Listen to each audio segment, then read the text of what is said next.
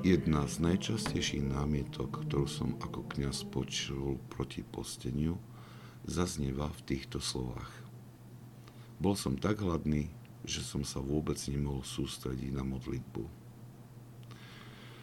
Logickým uzáverom vyvierajúcim z tejto skúsenosti je preto uviesť do takého rozpoloženia, aby sme sa mohli dobre pomodliť. Ak je hlad prekážkou, je potrebné ju odstrániť. Takéto uvažovanie je prirodzené pre toho, kto len z času na čas podstúpi toto asketické cvičenie.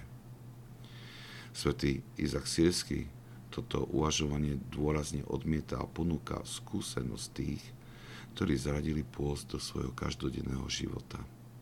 Hovorí, keď sa človek začne postiť, myseľ ho ženie k vstupu do rozhovoru s Bohom pretože telo, ktoré sa postí, nemôže vydržať spať na lôžku celú noc. Postenie prirodzene vedie k bdelosti voči Bohu, nie iba počas dňa, ale tiež v noci. Pretože prázdne telo postiaceho nie je unavené zápasom proti spánku.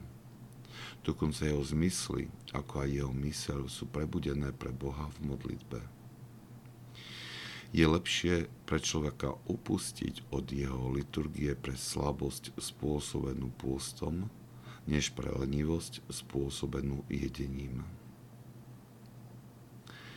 Hlad spôsobený pôstom, ktorý začiatočník vníma ako prekážku modlitbe, pokročilejší v duchovnom živote vníma ako prostriedok, ktorý udržuje vnímavosť jeho mysle a zmyslov pre dobrú modlitbu s oveľa veľkou, väčšou ľahkosťou si dokonca odopiera z nočného spánku, aby vstúpil do rozhovoru s Bohom.